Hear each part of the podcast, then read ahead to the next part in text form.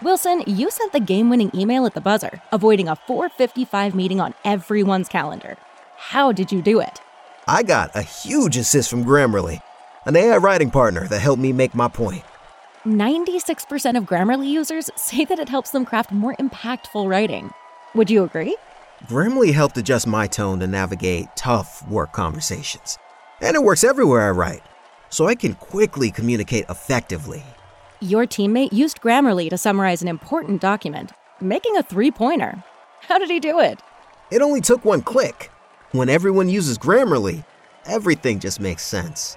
You made an incredible slam dunk to end the game. The meeting was canceled, and your team will go home champions. Go to grammarly.com slash podcast to download it for free. That's grammarly.com slash podcast. Easier said, done. What's up, Buffalo Fanatics? Josh Allen here. Just wanted to say, uh, go Bills. Ladies and gentlemen, it's before we go back at it again Tuesday night. We got a special for you always, but a little special today because uh, I will not be solo solo. I'm going to be joined by uh, the man himself, Sal Capaccio. Um, and I'm, I'm, not trying to go heavy on the names. So I'm to let him do his own thing. But uh, you guys already know who this is. One of the most popular guys in Buff, one of the most popular guys in Buffalo media and uh, he's got one of the smoothest bald heads in the game because a lot of these media guys are are flocking with, you know what I'm saying, heavy set of hair, but my man Sal is holding it down as the bald, the bald, smooth man. So without further ado, let me introduce my man Sal Capaccio. Sal, what's happening, brother? Yeah, I love it. Thank you, man. Appreciate you, Rico, for sure. Number one.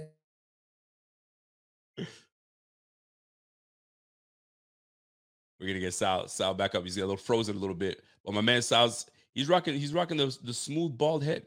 And uh, there's not a lot of guys that can pull it off. I think it's you and I think Rand Talbot are the only two guys that are holding it down with the bald head. So y'all, yeah. y'all doing it. You, you got me now? You got you got me? I got you. You got you. You're good. You're good. You're good. You're good. I want to apologize. I, I told you I'd do this, and then I uh, had a I forgot I had a little league baseball meeting with my um with my son's team because I'm a coaching. So that's why I'm in my car doing this. I'm in the middle of meeting with some guys. Anyway, in the meantime, yep. I was 26 years old. I was playing in a men's flag football league. I still play. And there was a bunch of these college guys playing. And the local newspaper down in Florida came and did a picture, uh, uh, story. And they took a picture. In the back of my head, I had a bald spot. I was had hair and I had a bald spot. I was bartending at the time. And all the people came in the bar. They were making fun of my back of my head, my bald spot. I was 26. And I, from that day, the next day, Rico, I shaved my head. I've say, shaved it two to three times a week for 24 years. Okay, I gotta ask you a question now because I, I I tell my wife, I'm like, listen, the minute my corners start going, don't allow me to look a fool on camera or in person. No, babe, you look good. I don't believe them. So the fact that you were able to see your flaws and you said, you know what, I see it. I got roasted. I'm done shaving it. So I respect. I respect it. I, I'm I'm close to there. I don't want to pull a LeBron where I'm half there, half here. If I know my corners are gone, I'm out of here. I'm shaving the head. So, uh, ladies and gentlemen, I am proud to uh, present my man Sal. Sal just cut out a little bit, but I'm going to bring it back a little bit. Uh, we're going to have a fun show, and um, I'm going to put him on the spot. I'm going to put him on the spot on a couple things. But, uh, yeah, you're good. You're good. We're going to put him on the spot on a couple things, but like, let's start off right off the bat. Let's let's go to the recap of the game, and uh, the Bills are looking good. We're 11 and three. We're we're starting to peak. Would you call it peaking, or do you still feel that we have a lot of room to grow. We're just not there yet. How what do you feel? How do you feel about this 11 and 3 team? Um, I, I think there's room to grow because I think that they've had some ebbs and flows. And I think that right now there's some things that they were doing well that they kind of had a little ebb and they have to go back to the flow, right? If you will. And mm. I don't think they've hit their ceiling. Um, but at times, you know, you can still see that efficiency take over like they did in the, the final drive of the fourth quarter, which is a fabulous drive. So they certainly have the talent to do that but I don't think they're necessarily peaked because I think that there's been some circumstances like injuries, weather, things like that, that this team can actually play better. But I mean, every team can say that, right? Um, but they are still winning games regardless. I think grinding out the wins, though, you know, like instead of blowing teams out like they have and they did early on in the season a couple of times and kind of leaving no doubt in week one in LA and week two against right. the Tennessee Titans. I think at this point, though, um, they're still winning games. They're showing that they can win in a number of ways, even when they don't have their A game.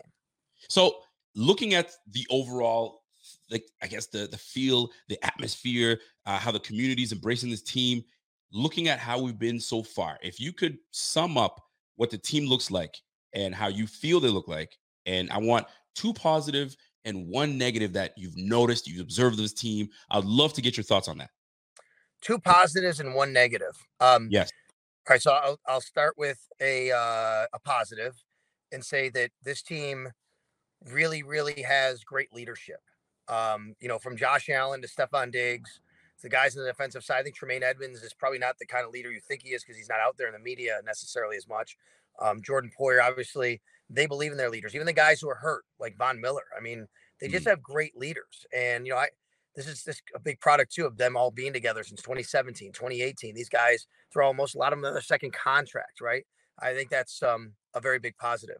Um, I'll go to a negative, and I think a negative is that we've seen them kind of have these dips in their play that I think show up for it could be different reasons. I know we could talk about injuries and things like that, but you go back to the Jets game, the fourth quarter, being able to run the ball on them, right? You've seen even the Miami Dolphins, like you see a couple uh lack eh, these they, they busted coverage or whatever, a touchdown here or there. Those are the things that hurt them um, in certain situations. You've seen, I mean, heck, against the Jets, even against a couple other teams, they really stalled on offense for it. It seems like when they do that, Rico, it kind of comes in waves, right? Like yes. three or four drives in a row where you they won't have anything happen, or a whole fourth quarter of letting up the runs. I think that's the negative.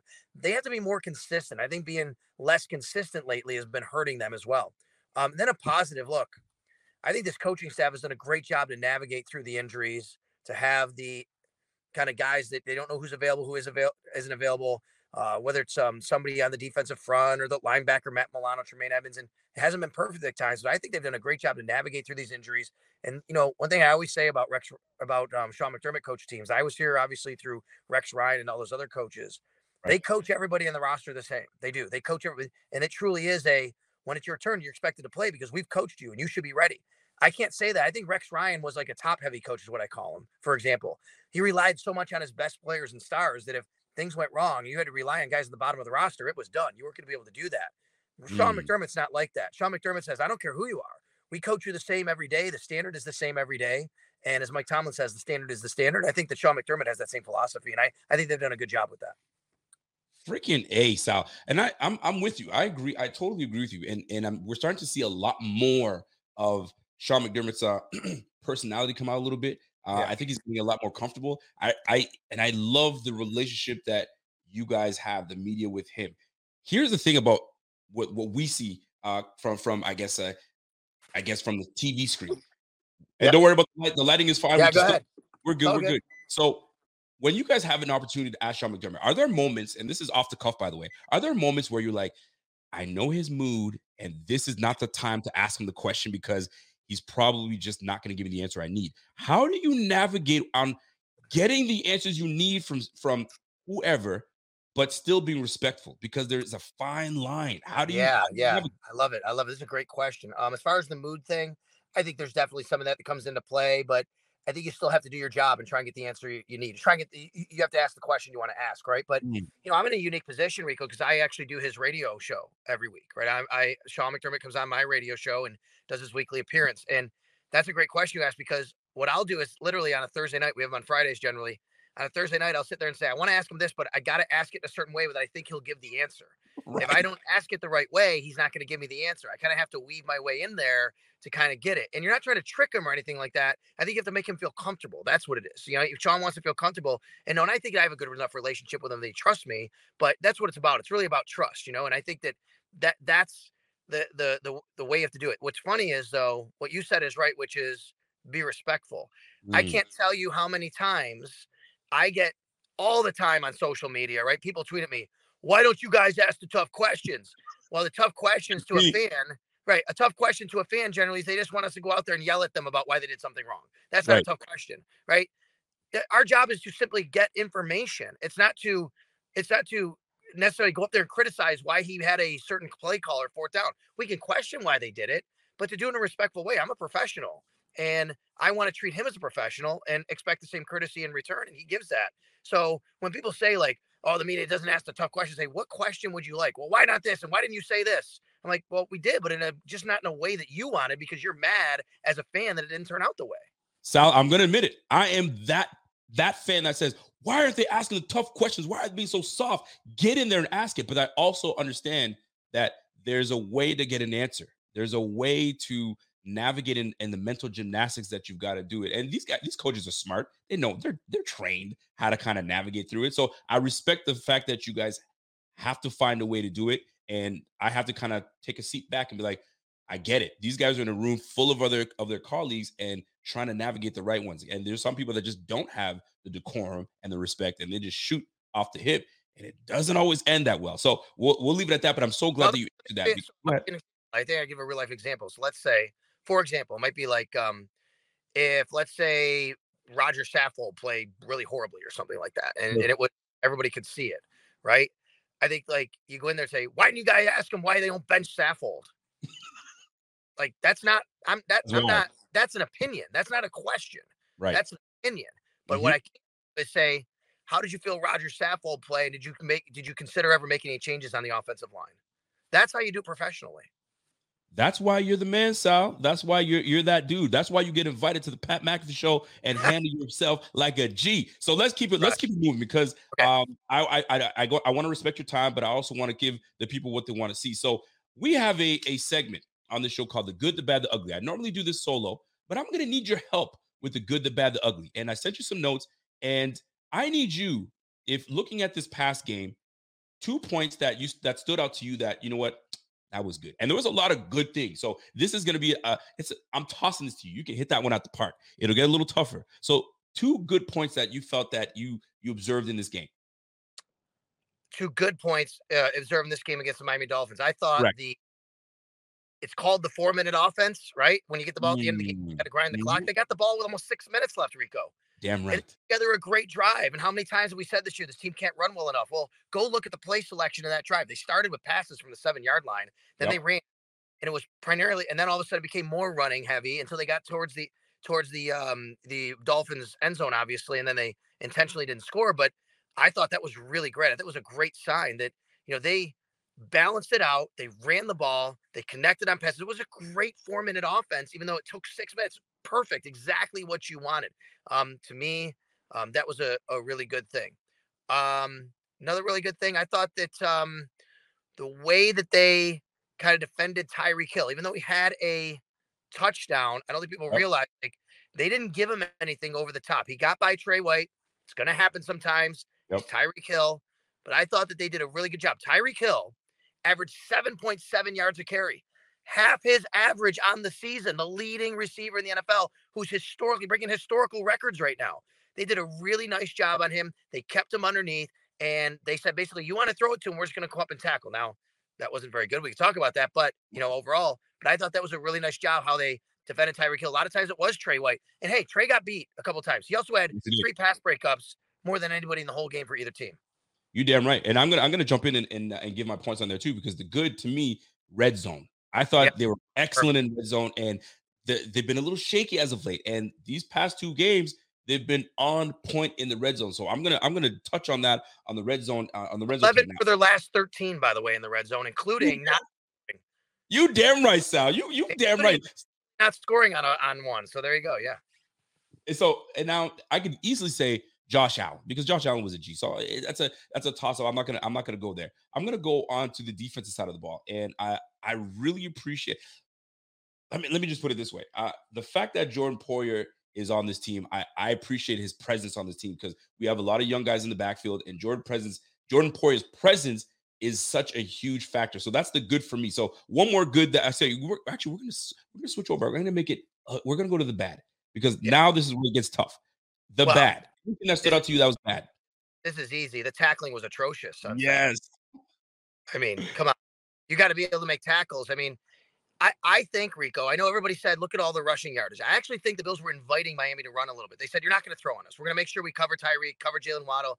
If you want to run on us, they've done this before. They had this philosophy against Kansas City a few years ago in Buffalo where they held Mahomes, but they gave up 200 something yards rushing, which maybe a little too much. They basically said, I think, we're going to let you run on us. You're not going to throw on us. But if you're going to do that, you have to make tackles. You can't just let somebody get through your second level and then suddenly running the clear. Mo- Mostert was just running through people. There was ta- missed tackles everywhere, missed angles, bad angles. So I would say the bad in this game, the thing that really stood out more than anything negatively, negatively was the tackling in this game. And I'm gonna I'm gonna go. And I'm not gonna tackling was it was epic. Uh, penalties for me. Uh, yeah. I feel that we had we had penalties that hit us in the in the wrong spots, and uh, and obviously the the biggest one was the Cam Lewis uh, situation where he ran into the kicker, roughing the roughing the kicker. That was deflating, right? Big third down stop. We're getting the ball back, and then that happened. So to me, that was the one thing that stood out to me that that was bad. Uh, this is where it gets a little tougher, Sal. We're going to the ugly. What stood out to you in this game that was hideous? It was ugly. You're like, oh God, get out of the way from me. What did you think? I'm gonna go to what you just said. That um, Cam Lewis penalty. I mean, what was happening there? It wasn't. It's one thing to rub, and you could debate whether they should have gone for the block or not. That's fine. I mean, I'm fine with it. I'm fine with it. Sometimes you just have to pick your spots. They went for their spot, but you got to be, you got to know where your aiming point is. You rep that so much, and I still can't figure out what he was doing. Did he think the punter still had the ball? Like I'm not sure. Like it just and Cam Lewis, this is a guy. Remember, he didn't knock down the play, the pass against Justin Jefferson, mm. right? I mean, he's had a couple of mental lapses this year where you know you just want to get. And I love Cam Lewis, and he's a UB guy, right? And and oh. and he's fought his butt off to be in the position he's in, but you can't let that happen. Um, they that was a critical point in the game. The Dolphins scored on that drive. So the ugly to me wasn't just the penalty, it was how the penalty occurred. It was just so blatant, basically, that what was going on there. You are freaking right, man. And just timing of it, and just eh, it, it, was. I was just more baffled. I was like, "What the hell just happened?" And and all guys know you don't go towards the kicker. You go kind of in front of it and angle it. Yep. It just didn't work out. And, and I'm sure he's beating himself up for it. So I mean, oh. we can sit here as a fan and just bash him. He already knows, right? And he knows, loves his team enough that he knows that he messed up. Uh, for me, I'm gonna say the ugly. I think it's one of the obvious is the obvious things at the beginning of the game. Fans throwing the snowballs. I was like, "Come on, guys!" I got hit off. Did you, Did you get hit? Yeah, I wrote about it on my uh, arrow up, arrow down column I do for WGR, and um, I got hit in the back of the head, and it hurt. And then it it was really cold for the rest of the while. But I'll tell you a funny story though to turn mm. a negative into a positive and funny mm.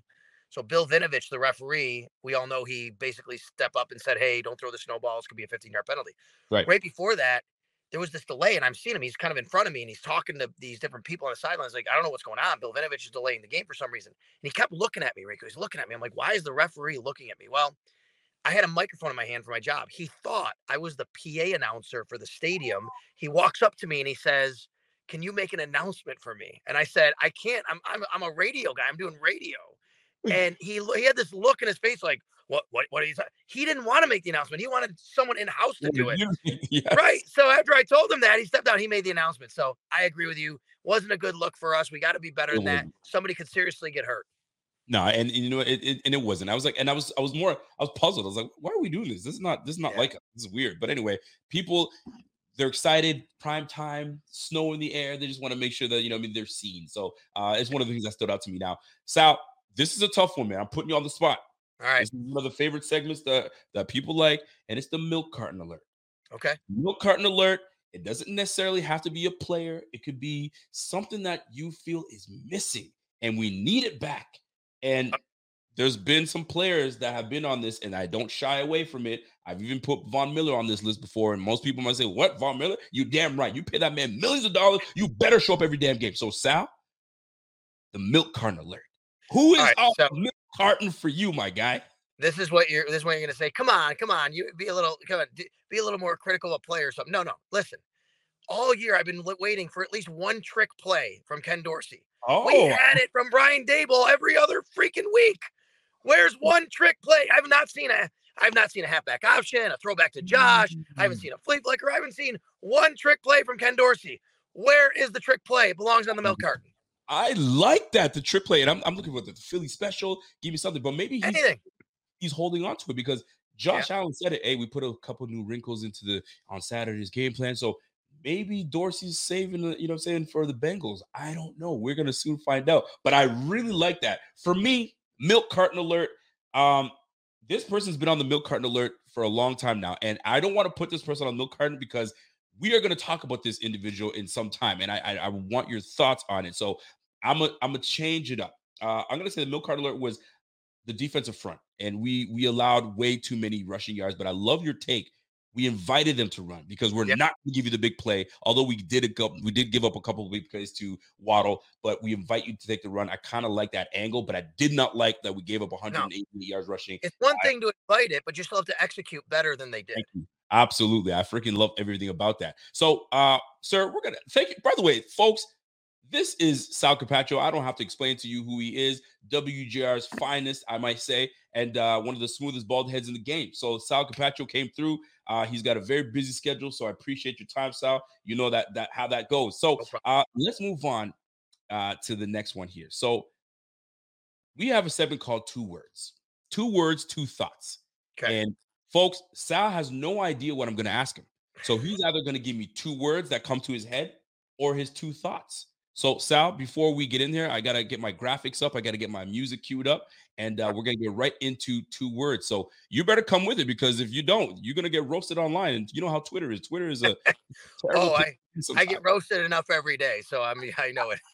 Let's I- go. hey, hey, hey, block button has been strong lately. I bet. Listen, man. I, are you a big blocker? Do you block a lot? No? I, I'm not. I actually unblocked every single person I blocked other than like bots not too long ago. But Right. I think over the last six or seven months, I've had to use it a little bit more liberally because people have just been a little bit more nasty, and I just eh, I don't like that. let's let's stay on this topic for a second because social media. I, I personally, I, I mean, I'm sure a lot of us like have thick enough skin that care. Like yeah, these people don't mean much to me, but I never use the block button. I just ignore them. But if they're really in your mentions, what pushes you so much to say, "All right, you got to be blocked, man. I'm done with you." Um, because if they get really personal, Mm, okay, um, you know, really rude, you know, I, I can handle most stuff, but then I'll tell you what it is, Rico. I I'm tempted to respond to people, to defend myself, to explain something, you know, and and I say, you know what, if you're gonna be like that though, I'm just gonna block you so then I just can forget about you in 10 minutes. And then the next time you do it, I won't even see it. you know, it. because you- you won't see. So that's why I would mute people too, because I, I got sometimes I can be I can go down the and be I can go down the rabbit hole of basically responding to people I shouldn't respond to, and I'm doing it for myself. Yeah, I mute or I block so that I don't do that again because I don't want to engage with people who are going to be like that to me.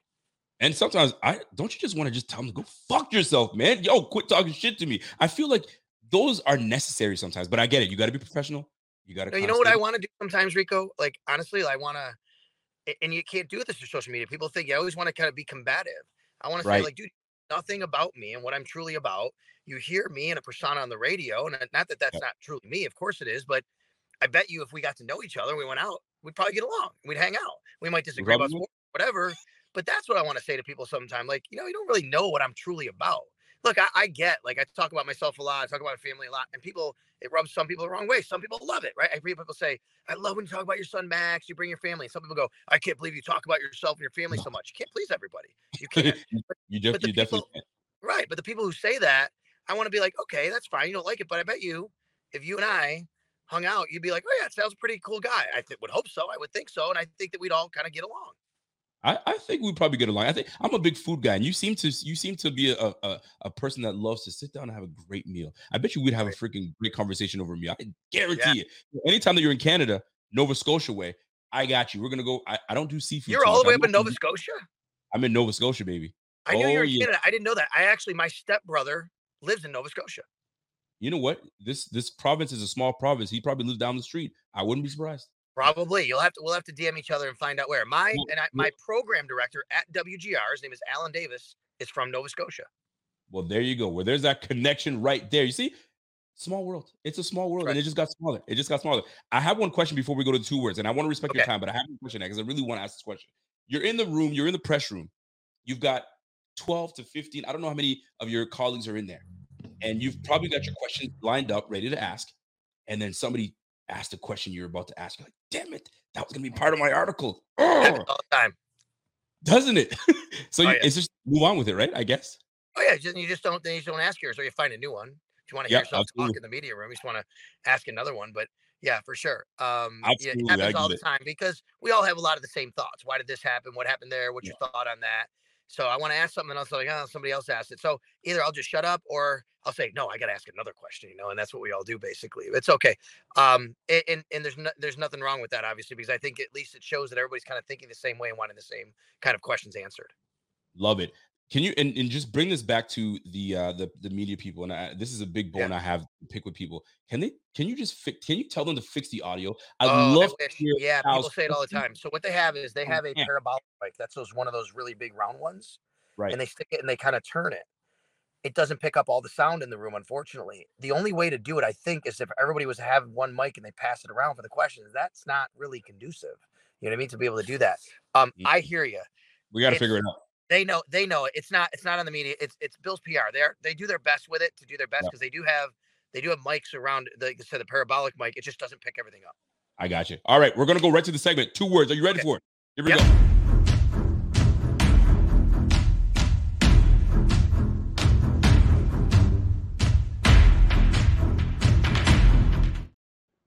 Here we go, Sal. This segment is called Two Words. I I give you, I say something, you give me either two words if you're comfortable enough to say two words or two thoughts. Your choice. Are you ready? Yes. Ken Dorsey, Still evolving. still evolving. He is. And a lot of times folks want to get and jump on his ass, but you got to remember it's his first year. He's still learning Yeah. the ways. We did I mean, he's got a lot of pressure. He he was given a Ferrari Mm, and told to take it for an eight, 18 week spin here and then get it home after that, right? And that's tough to do. And he, he never drove a Ferrari before. So I mean, you know, it's it's tough. How's he driving the Ferrari, by the way? Yeah, I think he's keeping it on track at least. I mean, he's thinking he's doing a good job. I- Um, I think there are there's always times you say, Hey, you went off the road a little bit, you got to get back on track. That can happen.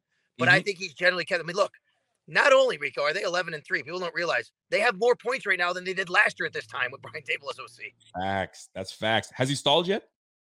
No, he hasn't stalled. Um, I think when they have stalled, I wouldn't put most of that on Dorsey. Like Josh against the Jets, a couple stupid decisions Yeah. obviously made, things like that. Facts. That's facts. That's facts. By the way, folks, smash that like for my man Sal Capaccio. Not for me. Sal Capaccio is right here holding it down, and we're doing two words right now. Next one, Micah Hyde. There's thoughts. There's potential that he could be coming back. Shed some light on this. Is this honestly a possibility that we could see Micah Hyde come back this season? Just maybe. Um, that's my question. That I, here, it, this is what I'll tell you. No one's trying to hide anything from anybody. Okay, that's Mm. not what it is. Um, but I will tell you, just from my personal experience, conversations I've had, that I, I think Michael would love to come back.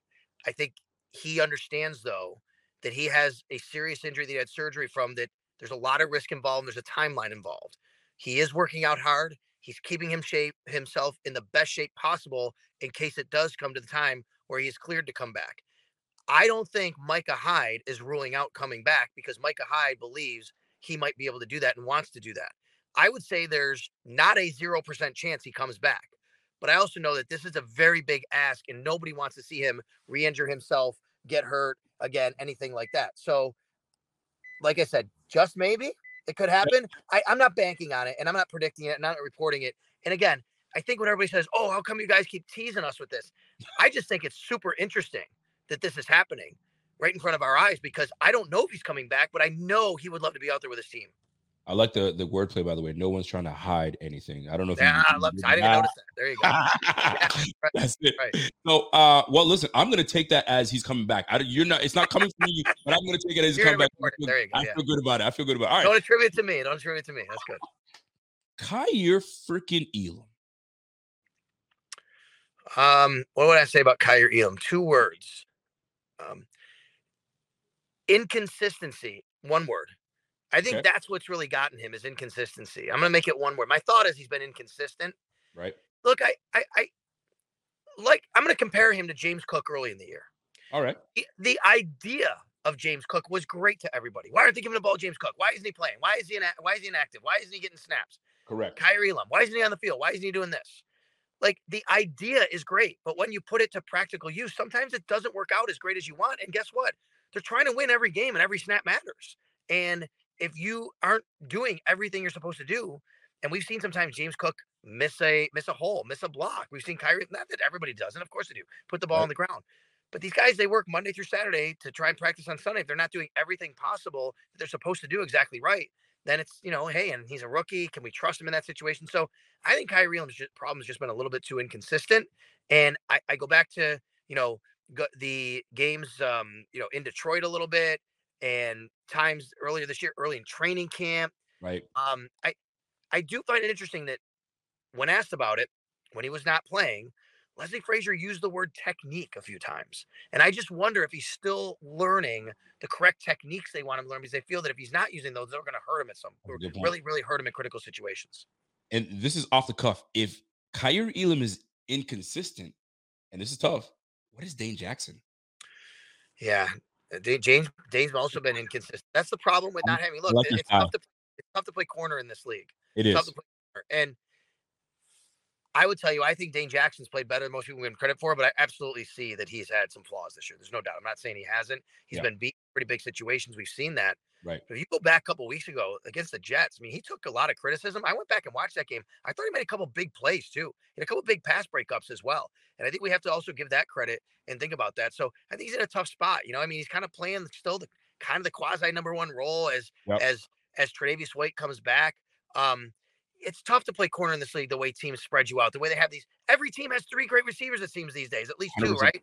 So, yeah, I think Dane's also been inconsistent. But the thing about Dane that's bothered me is I think he's taken a step back, Rico. Like, yeah. I, I think he was better last year than he is this year. Correct. Inconsistent. So maybe that's what it is, where Kaiir hasn't had a chance to elevate yet. He's a rookie. Mm-hmm. Dane kind of showed us, hey, he can do this. And he filled in for Tre and everything. We, we expected more. And I don't think he's played at that level this year. Got it. So let, us let's. Uh, I, I, want your thoughts on this. We're gonna try to switch it a little bit. Trap games. Do you believe in them? And are we going into one against the Bears? I, I, don't necessarily believe in a trap game. What I do believe in is a team, a team's emotional state and getting too high and getting too low. I don't think they're looking past certain teams. I think so, trap games are you're looking past the team. I don't believe in that. I do believe you can come off a really big high and then play poorly the next week because you're kind of still celebrating, if you will, and thinking back on it and not really focused on the next group next game. I also think, like Miami, that if your back is against the wall and you've played poorly for two weeks in a row, that you mm-hmm. you you pay attention to detail and you get up and you play and you know. And I think that's what Miami did, to be honest with you. I think Miami played well because they knew they had to, and I do believe in that. I don't think the Bills are in a trap game against Chicago. The Bills are they're too consistent under Sean McDermott for that, to be honest with you. They they they they approach every game the same. I do believe in though, hey, you know, we're riding high. We've had this great win, and you know what's gonna happen. Like, look at the Raiders, the way they won last week, right? I wouldn't be surprised the Raiders come out. Now they're not that great anyway. If they come right. out and you're like, oh my, and they're, they're, a little bit flat because everybody's telling them how great they were and looking back at that play all week. Not a high. I like it. No, I I completely I everything you just said, completely get it. We're gonna switch it up a little bit. I have to know the answer, man. Is Die Hard a Christmas movie? So I'm on record as saying yes because I think I've gotten in this debate and I've just told people yes. I don't really know if I feel it is because it's been it's so funny, but um, I I think if I had to define a Christmas movie, it has to be kind of about or revolving around a Christmas theme. I would agree. And, and it doesn't totally do that, but because it's a Christmas party, but I don't know. People, some, somebody said to me, "Well, people don't get murdered in Christmas movies." I'm like, that's kind of true, I guess, right? um, no, I mean, you want to look at it that way. So I don't know, Rico. I go back and forth. One day I say yes. One year I say yes. One year I say no. I got it. Uh, all right, here we go. I got a couple more, and then we will get to the last segment here. Uh, overrated Christmas dish. Overrated Christmas mm. beets. Do people have beets on Christmas? Do they do that? First of all, that's a terrible, terrible dish, and I agree. Eh, it's yeah. is it? Hold on, overrated? Do people rate it as really good? Well, people beets? like it. I don't. I don't. I wouldn't touch it. So oh god, no, no, has it. It's great. There you go. I like that. Uh, last minute Christmas gift. I'm sure you've been there. What's one that you it's a it's it's never it never fails.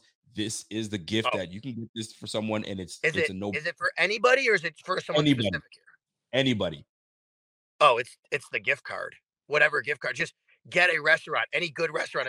Walk in, restaurant. I need a fifty dollar gift card. Bam. Hey man, enjoy a ten or fifty dollar gift card. Take somebody out. That's never fails. You can always get it.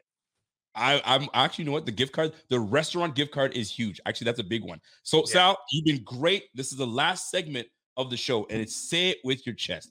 Okay. Everyone loves this one. This gives you an opportunity to rant, or it gives you an opportunity to talk about something that's not talked about enough, and you feel that I need to get this off my chest. So, Sal, I'm going to let you gather yourself while the segment plays out, and the floor is yours right after this. Say, yes, say,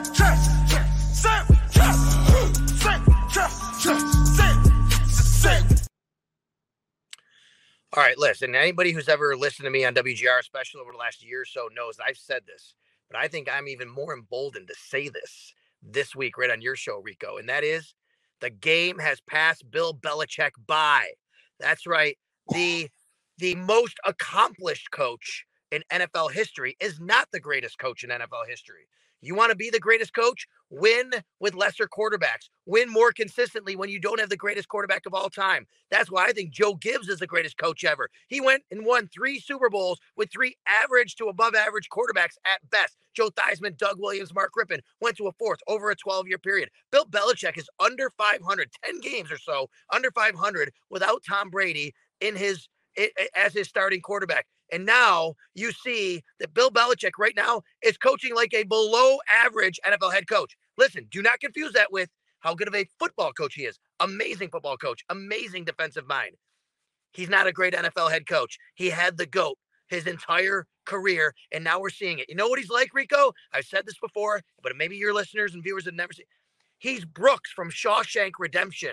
He was in Brooks was in prison for decades and decades, and then he got out and he said, holy cow, the world went and got itself up in a big hurry and didn't know how to adjust. Well, this guy had Tom Brady for 20 years. He didn't know. He got out after having Tom Brady. Tom Brady left. And he's like, oh, yeah, it's okay. I just had to uh, get a pocket passer and Mac Jones. He didn't know he had to go out and actually get an athletic quarterback and how to stop athletic quarterbacks. He can't stop Josh Allen. He can't stop Justin Fields. He can't stop Lamar Jackson because he doesn't know how. He didn't have to do it for 20 years. He had Tom Brady winning games for him. Ladies and gentlemen, that's how you say it with your mother effing chest. Like that. That's exactly you, sir. By the way, you and Marcel uh, Louis Jacques have one of the best say it with your chest. You're up there. Welcome to the Say It With Your Chest Club. That was fantastic. And you know what? Everybody's seeing it. And it was always a debate. Who needed who more? Clearly, Tom Brady's got it. He's got it. And Bill Belichick is it's not looking good. I mean, when you when you draft Cole Strange as your first. Right, there hey, it is. Hey, but he oh, but he was a genius. You know, you know what it was, Rico. I figured it out though. Here's I I figured it out. Believe it or not, Bill Belichick intentionally told Jakobi Meyers to throw the pick to Chandler Jones because he's playing chess because he wants to lose and get the sixth seed or the seventh seed, I guess, in order to go to the two seed. Like for some reason, that's going to be beneficial. It was all by design by Bill Chubb. He's a genius. We don't you know that? He is the diabolical genius. Ladies and gentlemen, Sal Capaccio nails it. Yeah, listen, fantastic guest. I thank you very much. I know we went over time, but you know what? It was well worth it. And I hope I didn't take too much time away from the family. But, sir, thank you for your time. Ladies and gentlemen, follow my guy Sal. If you're not following you, you already are following, getting all your information. WGR's finest, Sal Capaccio. Sir, thank you for coming on the show, and we appreciate you. Listen, articles, podcasts. Enjoy all your favorite sports like never before at BetMGM. Sign up using code CHAMPION and receive up to $1,500 back in bonus bets if you don't win your first bet. When you register with BetMGM, you'll get instant access to a variety of parlay selection features, live betting options, and the best daily promotions in the business. And with BetMGM at your fingertips, every play and every game matters more than ever. Remember to use code CHAMPION and receive up to $1,500 back in bonus bets if you don't win your first bet. Place your money line, prop, or parlay bets with the king of sportsbooks today. BetMGM and GameSense remind you to play responsibly. See BetMGM.com for terms. 21 plus only. Virginia only. New customer offer. Subject to eligibility requirements. Rewards are non withdrawable bonus bets that expire in seven days. Gambling problem? Call 1 800 Gambler. Promotion. Promotional offer not available in Washington, D.C. Wilson, you sent the game-winning email at the buzzer, avoiding a 4:55 meeting on everyone's calendar. How did you do it? I got a huge assist from Grammarly, an AI writing partner that helped me make my point. And it works everywhere I write. Summarizing a doc only took one click. When everyone uses Grammarly, everything just makes sense. Go to grammarly.com slash podcast to download it for free. That's grammarly.com slash podcast. Easier said, done. Let everybody know where they can find anything that you're trying to put out there. Yeah, WGR 550. But you know what? Um, at Sal Sports on Twitter. At Sal Sports. I appreciate everybody who comes along and uh, interacts. Hope I don't mute or block you. Just don't be nasty. I won't. I promise. Absolutely. Don't be nasty, or you're getting blocked, boys, or you're getting muted. One or the other. All right, That's Sal. Right. Thank you very much. Have a good night. Drive safe, my man. You too, man. Thank you. All right. Ladies and gentlemen, that's it, man. Sal Capaccio came through, blessed BF on the mic. And uh, I hope you guys enjoyed it. That was pretty cool. It allows us to kind of, you know what I'm saying, collab with people that we've never collabed with. I mean, we follow, I mean, we, we all follow Sal, right? We all get the information from Sal. We all have interactions with him. So I hope you guys actually really enjoyed this. This is actually really cool. You know what I'm saying? And this is, I'm in my element. This is what I do. Like, I, I'm natural with this, right? But this is fun. This, you get to pick the brain of someone that's in the room. You get to pick the brain of somebody that, uh, that is having these conversations with these players, coaches. I mean, I had way more questions for him, but I mean, I got to respect the time, right? It's uh, and I'm sure this will be uh, a relationship that we built that we will build later on and have more conversations. And trust me, this was fun. Micah Hyde, him having the conversation with Micah Hyde. Could we see Hyde? Is Hyde going to be available sometime soon? Is it a zero percent chance? Is there a small percent? If that small percent is there, that means we have a chance. We will see how big how huge of a upgrade will that be if Micah Hyde will get, were to get healthy? But you also got to look at it this way. That's a serious neck injury he's, he's rocking right now. So you have to keep that in mind. Lest I remind you, Aaron Williams, neck injury, had to retire early. I know the man loves the game and he would have never retired. But doctors are saying, man, you get another injury, man. You don't want to be in a position where you're in a wheelchair. You're this, that, and the third. So that's huge. Um, him talking about Kaiir Elam compared to Dane Jackson. I actually agree.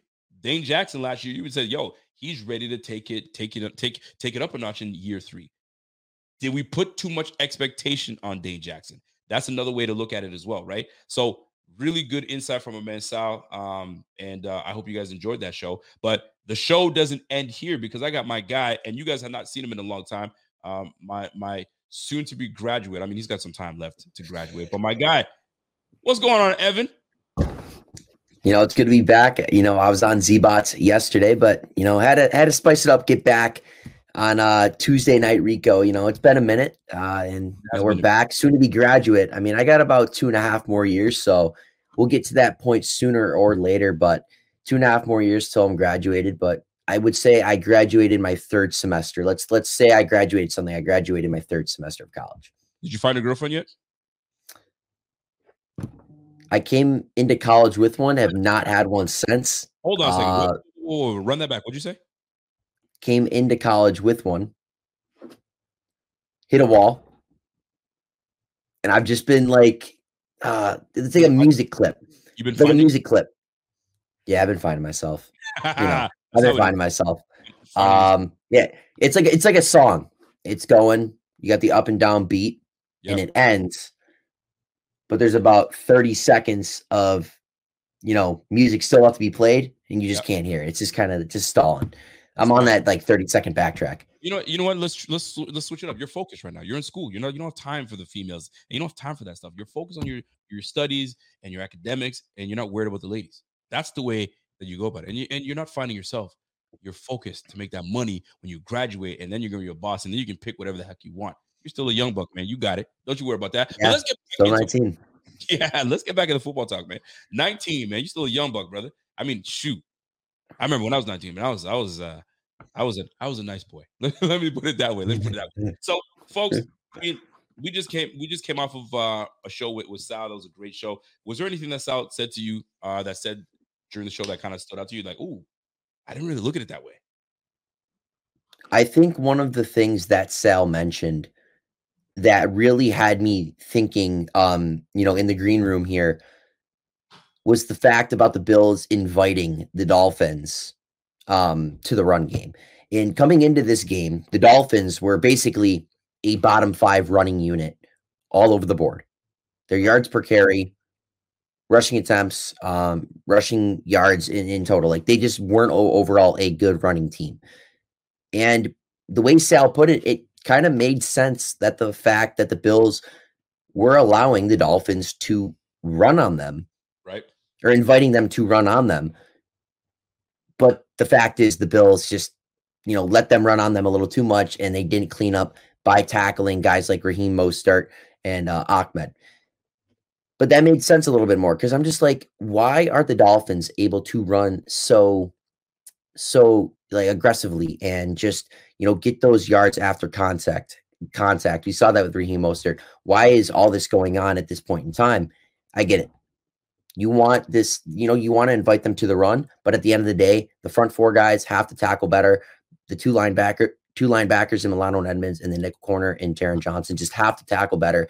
And you can't leave it up to your safeties in the back end uh, to make those plays when you got a guy like Raheem Mostert who runs a 4 3, just going, you know, speeding down the sideline. But the way Sal put it, it does make sense um, the way he put it, why the Bills, you know, kind of let the Dolphins in the run game. Tyreek is so scary, right? You don't want him to to break a game open because once he does, it don't not even that. And this is and you have to have a short memory. This is what they say about a DB. Have a short memory, and if you let a guy like Tyreek Hill get past you, it's it's tough to recover from that because now you're like, shit, he might go after me again. So the fact that they were got these guys were able to keep Tyreek in front of them, dude, he had nine receptions for 69 yards, and of the 69 yards was that 20 yard reception uh, touch for a touchdown over Tre White. But other than that, we we I wouldn't say bottled them up, but we contained them as best we could. Now Jaylen Waddle on the other side went off, right? So he had three receptions. I mean, big plays after big play, right? Three receptions for 114 yards. So um, 67 yard run uh, pass. But it happens. What were we gonna say, Evan? And I will say this: the Bills' defense overall has done a good job of containing Tyreek Hill and Jaylen Waddle. Absolutely. The two times that we have played them this year. Yep. It's just the fact that when the Dolphins have needed to play the most out of their two top 10 wide receivers, they've got them. Whether in week three, they had that post route down the middle from Jaylen Waddle yep, yep. that got them inside our red zone, and then they got that touchdown, which put them on top.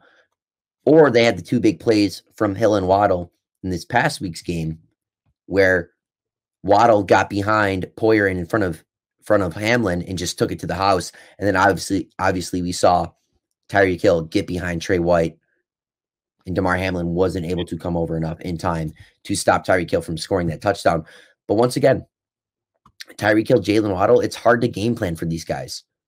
And I really think that the Bills defense did a, a, a good job overall. It's just you got to limit those big plays. And once in a while, they'll get behind you. Let me ask you this. I'm looking at uh, the remaining schedule for the Bills. We got the Bears, we got the Bengals, and then we got the Patriots. Winnable games, all three. Do we go 3 and 0 to end our season? Or are we what how are we breaking this down? 2-1, 1 and 2, 0 and 3, 3 and 0? What do you what do you see? What do you foresee coming? Well, I will say that if there would be a game that the Bills potentially could lose, it would be against the Bengals. Mm-hmm just because of how how um, high powered their offense is.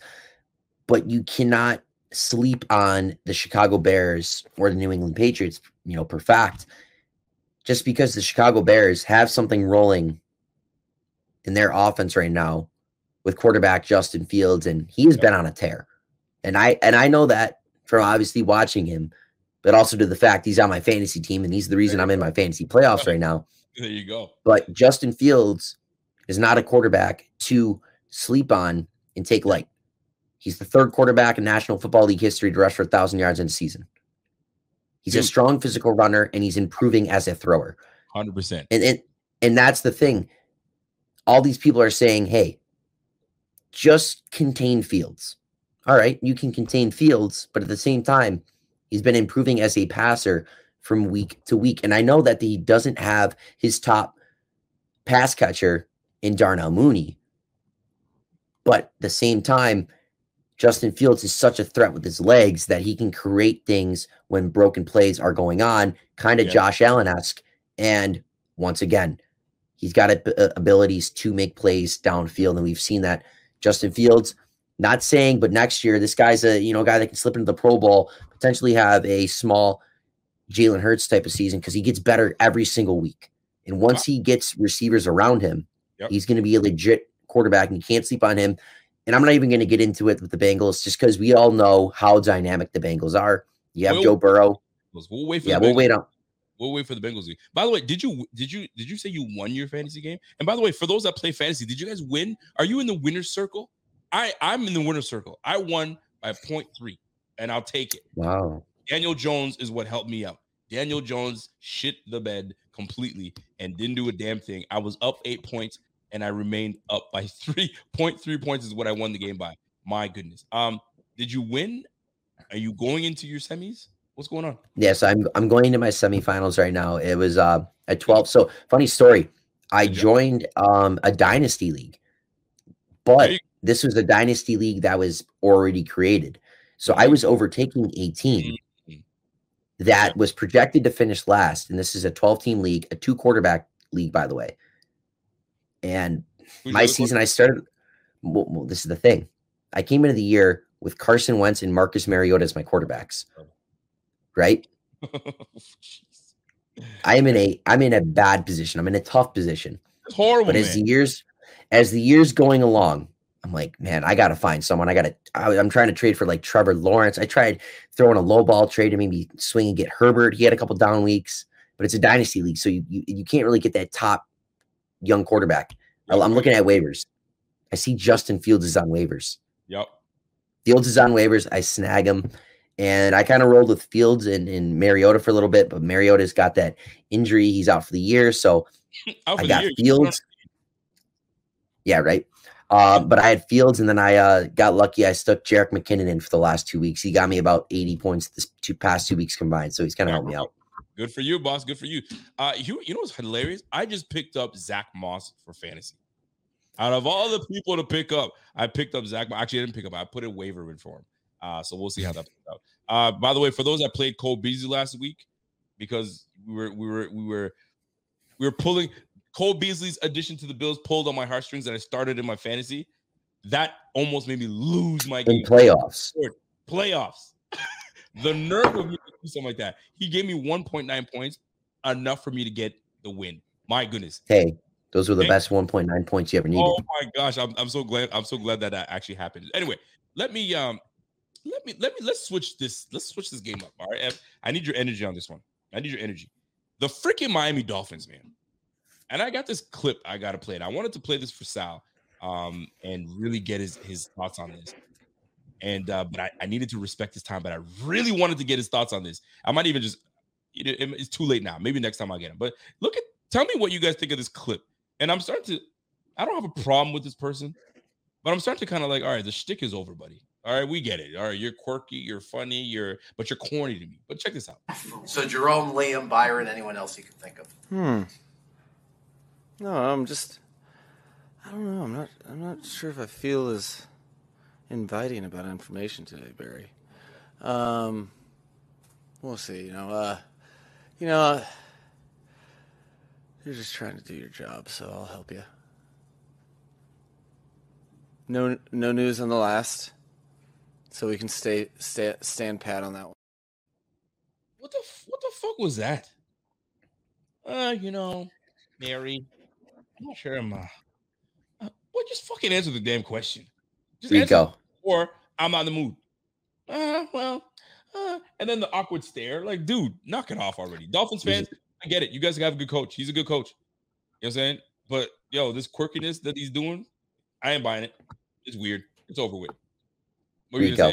I, I respect McDaniels as a coach. I think he's an outstanding offensive minded coach. But anytime I see a clip of him on the presser, I watch like this just because I, I, get a little creeped out the way he's looking at me when I'm watching him on the podium. I just uh, kind of have to like what kind of like this. I don't know. This is the way he just kind of looks at you when he's answering those questions. I'm like, all right, man. I'm like, I'll listen, but I don't know what I'm going to get out of this. Here's the deal. I it, it I love that there's context to it because uh, my man Andrew Lipson just said, "Yo, Barry wrote an article he didn't like."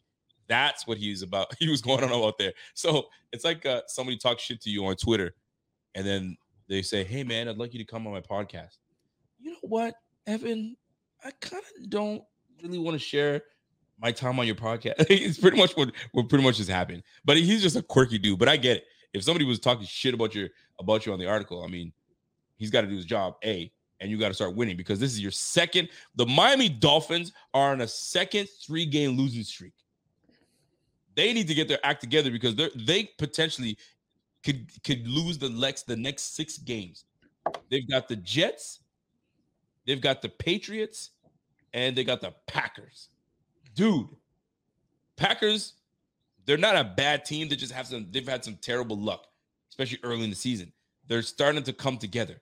I can't The Packers, they if they beat the Dolphins, yo, the Dolphins could go on a big time collapse. Are you are you prepared? Are you prepared to roast Dolphins fans and have tuna?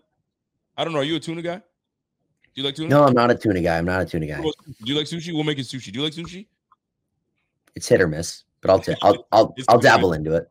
You'll dabble. Well, listen, man. These Dolphins could easily go on a on a three game, a six game losing streak, and collapse, an epic collapse. How terrible would that be?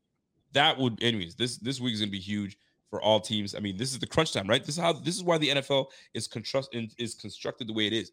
The last three to four games are really meaningful games. A lot of division games and a lot of games that you're like, shoot, I need to win this shit, right? We need crunch time. The good thing about the Bills is we are not depending on anybody to lose, win, this, that, and third. We control our own destiny. And we just want I, I I don't know about you, Evan, but I want that freaking number one spot so damn bad. I want that spot so damn bad, man. And if we get that number one seed, we wait for these guys to beat up on each other, and now come come to Buffalo. Man, I can't wait. I can't wait, man.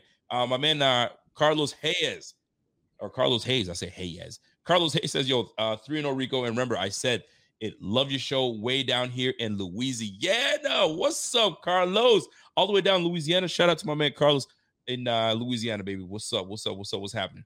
Um, so Evan, talk to me this. I gotta, I gotta, I gotta ask you a question, man.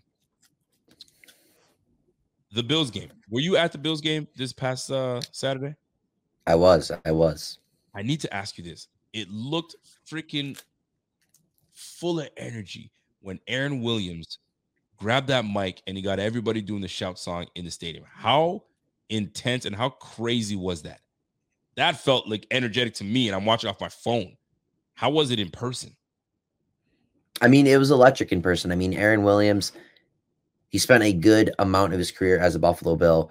I'm pretty sure his entire career as a Buffalo Bill. And right. coming back, doing that for the Bills. Normally, when there's anyone up there, you know, whether that's like a Steve Tasker or, or a Thurman Thomas or Bruce Smith, Jim Kelly, you know, they kind of do it here and there. So there's always going to be a good turnout. But I don't know. There's just something about Aaron Williams doing it this past, um, I was about to say Sunday, but it was Saturday, this past Saturday night that really just energized the crowd, energized Bills Mafia. Did it, did it though? I, I, liked it. Yeah, yeah. Aaron Williams, like I, I, I just, I really can't tell you like what he did, um, that just kind of pulled everyone in. Yep.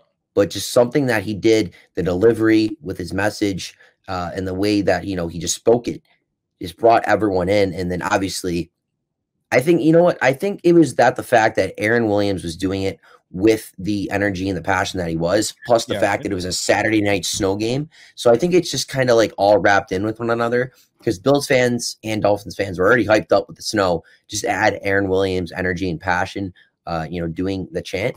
Um, yeah. I mean, it's just it's you can't get much better than that.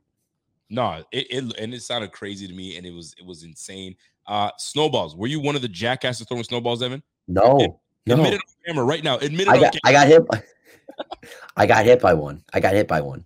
You turn um, so I remember. Yeah, I turned around. and I looked right up at the threes You like that because that's all I. That's what a No, Karen would so me. yeah, right. So Sal mentioned that he got hit by Right. one uh, while doing his sideline reporting for WGR. I'm just minding my own business, waiting for the third quarter to start. I'm on my phone, sitting down in my seat, Yeah. and all I know, or all I know, is all I feel is this snowball come from the threes, like chip my chin and just hits me right in the leg. And it had some ice in it, like it kind of hurt. And I'm just looking, I'm like, Guess who threw it? Zbot. I know. Hey. Wouldn't that Yeah, I know. He's trying to get your attention? I know, right? No, I think he was actually sitting on the other side of the hundreds, but that would have been funny if that was Zebot. But I look up and it's just a bunch of Bills fans just like just looking at me. They're like, ah, I got you. I'm like, dude, I'm like, I'm like, ah, don't do that. But um, funny enough, did you watch Josh Allen's post game interview with NFL Network on the table? Yes, I did. I was right in front of Josh because that's where my section is. 114, that's where I sit. Did he make eye contact? Uh, yeah, mean, me and Josh made a couple eye contacts. We, you know, saw each other like, I know you. Uh, and this Miami fan threw a snowball and he's about to throw another one. And like me and my like couple people in my section were like, okay, dude, no way. Like you're not throwing a snowball at our quarterback because not only like could have ice and he like hit him in the side of the head, like worst case scenario, the NFL is like, all right, you're going in concussion protocol, Josh. But like the guys, you know, they were mentioning that you could get arrested if you you know, hit one of the players. I'm like, dude, you really want to be that that don't wanna idiot that that gets arrested? want to be that And, guy. yeah, and someone someone mentions did he get that on that stubble? Oh man, that I you know You probably did that. That because you got strong stubble right now. So if that snowball grazed you, you probably split that snowball and didn't even feel it. That's do I why it have a stubble? You got a little stubble. It looks like That was still. I mean, I shaved a while ago. I no, I actually like the, the kind of like the time I wasn't on. I actually had a really nice like beard going. Yo, Evan, let me ask you a question, man. When you go to these Bills games, are there are there? I mean, I've been to several Bills games, but like, yo, did you do you ever go to kind of like, you know I mean, just look at the ladies and be like, yo, maybe I can pick one of these, pick one of these girls up in here. Like, there's just so much options for you out there. Like, how come you don't just bag one and take one home with you? No, Because I'm with the- my dad. I'm with my dad. Your dad can be your wingman. What you mean? Hey, have you guys met my son? I, I'd act like your dad. Hey guys, this is my son, Evan. Me and my son, Evan. Total catch. Yo, I listen. I, I'll be your wingman, man. Next time we go to Bills game, Rico, all right, no, no, come, Rico, Rico, come to Bill's game. We'll hit up a couple of tailgates, You're damn right. I'll get you some. I'll- and I'll- you just, yeah. You, I mean, you know, I, I have my moments here and there, there you go. but I'm not, I'm not. I'm gonna go into hockey terms. I'm not. I'm not going into my wheeling phase with uh Yeah. with my dad right around the corner. I like it. I like it. I like it. Well, Evan, here's the deal, man. I want to I want to kind of switch switch the game up a little bit. We're gonna switch the game up a little bit because it's been a while since we've done a show together. So it's good to see you back on the mic and doing our thing. So here it is, man. This upcoming game against the Bears, and I, I don't want to get too much into it, but a guy like we haven't like the the, the the most athletic quarterback we face obviously is Lamar Jackson, and we know and we we know Lamar Jackson, and man, this this freaking Justin Fields is a different beast. He's a different beast, and he can throw. So can Lamar. Don't get me wrong, but Justin's a little different. Is there reason for Bills to kind of like, okay, we got to really buckle down on this guy because if we don't, if we just take these guys for granted, bro, he's going to he's just going to take over this game. We just can't have it. Now, our team is just too damn good for that shit. But do, do the Bears do the Bears kind of worry you because we might overlook them? What are your thoughts on that? How do you feel? So the one thing I will say about the Bears right now is that they're the number one overall rushing attack in the National Football League. They got a great running game that's led by obviously Justin Fields Mhm. and David Montgomery and some others in the backfield. The number But one. the one difference, yeah, the one difference I will say about Lamar Jackson and Justin Fields as runners Mhm. when they do decide to run the football is that Lamar Jackson is a little more of an elusive runner. He's going to try to make you miss. He doesn't really want to try to run through you like Josh Allen. He might step out of bounds. He's not going to try to create or meet the contact. But Justin Fields, he's a little more of a bigger bodied quarterback. Mhm. He's a little more physical. Not only can Justin Fields evade you, he's elusive, but he will like to meet the contact. He's not afraid to dish a hit per se and go go try to run through you like Josh. He'll try to make that play. He'll hit you with a truck. He'll try to spin move. Um, I don't know. He might try to hurdle you. We haven't really seen that yet. He's so young in his NFL career. He hasn't really pulled all, all the you know the tricks out of his bag yet. But Justin Fields, a very physical runner with the football, much more physical than Lamar, I would say. Uh, so you mentioned like we've played quarterbacks like Lamar Jackson. He's probably the most gifted runner we've we've we've played over the past few seasons. I don't think Fields is as gifted as a runner as Lamar, just because I think Lamar is just more faster and elusive. Right, right, right. right. I get it. But- it- it's it's it's it's, a, it's gonna be a tough feat anyway. I mean, dude got a thousand yards rushing, man. That's freaking nuts in itself. Speaking of quarterbacks running, Jalen Hurts hurt. Something to do with his shoulder slash collarbone or something of that nature. Uh, hopefully, it's not nothing too crazy. I they they say that it he could be coming back. So Minshew takes over. But let's go back to it because this is, and I tweeted about this. This is the type of shit that that that Bills fans fear. when you have capable running backs in the backfield, i.e., Miles Sanders, i.e., for us, James Cook, Devin Singletary, but we have Josh Allen running the rock, doing his thing, and that's what he does, and we can't take that away from him because that's part of his game. But it, does happen. Don't you want to be able to use your RBs more so than using Josh Allen to run because Jalen Hurts is no different. He's similar to what Josh Allen does, mobile with his feet, will throw the rock, and look where he's at right now. And that's due to him running the football. Does it strike fear into you? Or are you like, man, I'm not worried about it. Josh knows how to kind of protect himself, take hits, and so on and so forth. How do you feel about it? Because I'm uncomfortable with it. When I see guys like Jalen Hurts get hurt, I'm like, mm, chill out. Give the back, give the ball to the running backs. Devin Singletary is doing damn good job back there. When he gets the ball, he does what he does. James Cook is coming on. How do you feel about it? Or are you like, man, fuck all that shit. Let him do what he does. I'm kind of in the middle. Obviously, I don't want to see my 250 plus million dollar quarterback take those types of hits.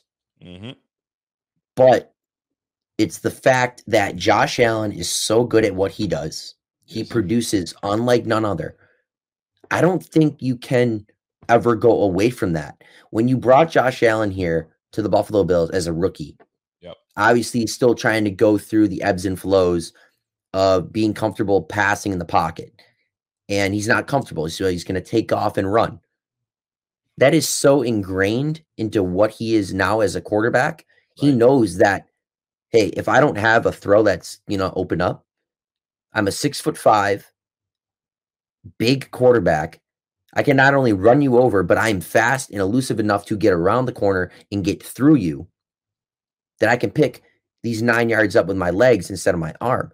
And also, I I, I think Ken Dorsey sees Josh Allen as another part of the run game, as a as a player that opens up our run game. Because when you look at the Eagles, now I do say that Jalen Hurts taking an injury probably is due to part of Nick Sirianni play calling because Jalen Hurts ran the football 17 times. Now I know for for anything, Josh Allen, I'm pretty sure it's 17 times. Well, 17 times? I'm pretty sure. If someone can correct me if I'm wrong, but I, I'm pretty sure. But also, he ran it 17 times. If, if that is true,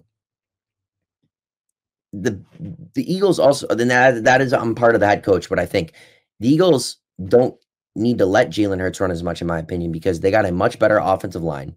They got, in my opinion, I th- I think Sanders is a better running back. I think they got a better trio of running backs running the football Right. over there in, in Philadelphia. And for a long time, they were the number one rushing team. So they don't need to rely on Hurts as much. I think the Bills need to rely a little more on Josh Allen running. Dude, you're right. He had Just- 17 yeah. carries. Yeah, so he had 17 carries, a lot inside the red zone because he had about three touchdowns that were one yard rushing touchdowns. So he's getting banged up on some quarterback keepers and some uh, you know, quarterback sneaks down uh with a lot of bodies inside uh, you know, inside by the line of scrimmage. So, you know, that's a lot on Nick Sirianni. And also Josh is just much, much bigger than Jalen Hurts. Jalen Hurts, he's a big quarterback. Yep. He's got some mass and muscle on him. That's- But There's one 220. Good yeah, there's no there's no quarterback in the league that compares to Josh Allen with the size. And I want to I'm gonna call dude, girth and the Look- girth. Look at this. Look at this though. Like Kirk 58, 17 times. Let me tell you something. That is not the first time he's rushed for over seven, 17 times. He does it a lot. times this last pass game. Three, two games before that, 17 for 157 yards. The game before Mhm. that, 16 carries. And then, he, dude, he's had one, two, three, four, five, six games of over 15 carries for a quarterback. Dude. Now, a lot of that are obviously the, the third and ones and the fourth and ones, and they're talking about how unstoppable that play is. But 17 carries, fam, and you've done it more. I mean, I gotta, I mean, before I talk, I know we've had games where Josh has gone from like 10 carries, 11 carries, but 17 is excessive.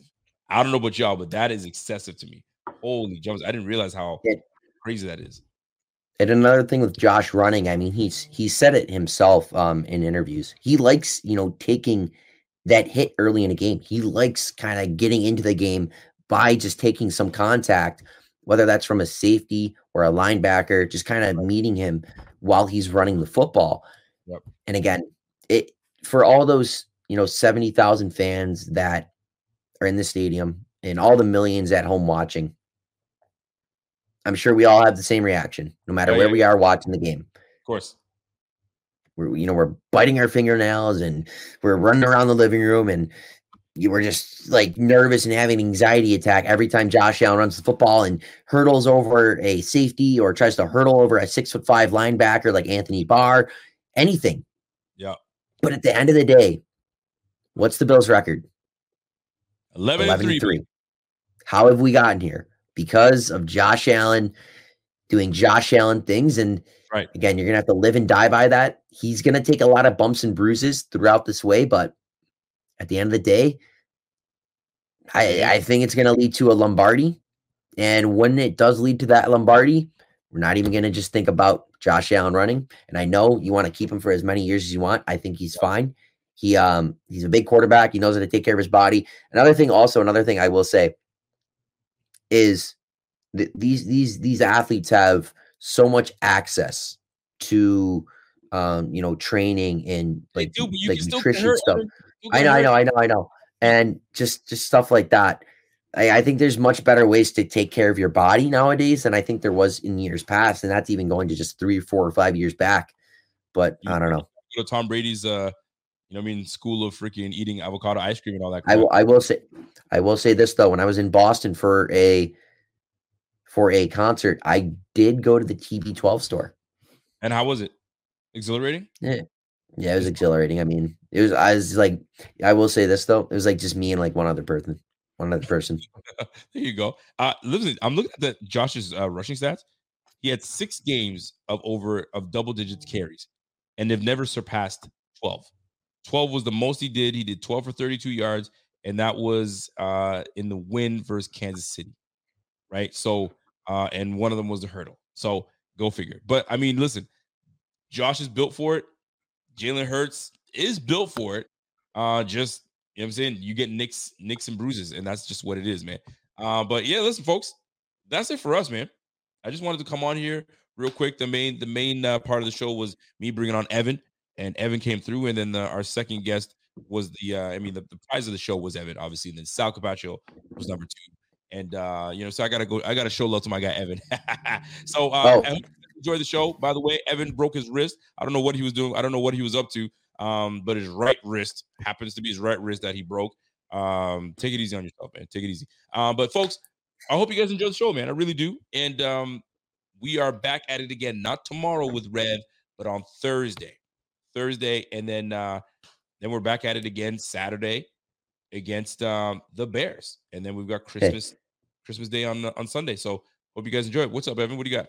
I will say this though: if there has been a take in Buffalo Fanatics history that has aged so well, it has been my Bobby Hart take. And not only is he the the first No. the first extra lineman to get called on the field, he's in our top six for linemen on this team, and then I and I love it. I can't I can't allow you to to just spew nonsense like that to the people, the good people of Buffalo and the good people around the world. Stop your nonsense, Evan. I gave you a spot. I gave you a freaking platform to speak truth. you, now you spin you spin some bullshit. so, folks, I hope you guys enjoyed the show. Um, I hope you guys enjoyed the insight that uh, Sal came through and showed out. Um, and uh, Sal, we appreciate you if you run that if you run this back. But anyway, um, we're back at it again uh, Thursday and then Friday, and then the game on Saturday. Now, because we have a game on Saturday, I might not do the show on Friday, um, but we'll see because sometimes I can't stay away from the mic and I need to get out, get my rocks off. But um, we'll see how he plays out, man. I'm hoping that you guys get a fantasy win this weekend. And uh, and I hope you guys make it to the championship. I'm part of a 14 team league. It's crazy. It's a PPR league, and it was a hundred dollar buy-in. So that's 1400 bucks right there. Here's my question for everybody: If you've gotten to this point of this show, if you are in a fantasy league, how do you feel about the ch- the championship game? Do you split the money? Do you 60 40? Do you 70 30? What is the deal? Do you give them back their their buy-in and you keep the rest? What is your strategy? I feel like I'm more of a it's win winning in. That's it. I win it and I'm winning all of it. I'm not trying to give you any more. But how do you guys feel about it? Split it? I don't know. Anyway, you guys let me know. Enjoy yourself. And if you guys got to this point right now, I need you guys to type into the chat, into the comment section, Evans stubble. Evans Stubble. Write that into the chat. That's when I know that you've made it this far and you got here and you know exactly what it's about. Evan Stubble snowballs hit the, the they hit Evan's chin and it splits it because that Stubble's strong. He's got a strong stubble game. You know what I'm saying? So we're gonna leave it at that.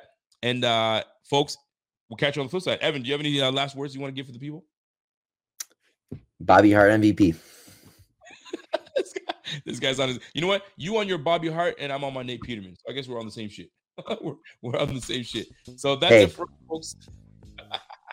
Still around. Still around. We will catch you on the flip side, man. Enjoy the rest of the, your evening, and uh, we'll see you guys in a couple days. Until next time, me and my man Evan.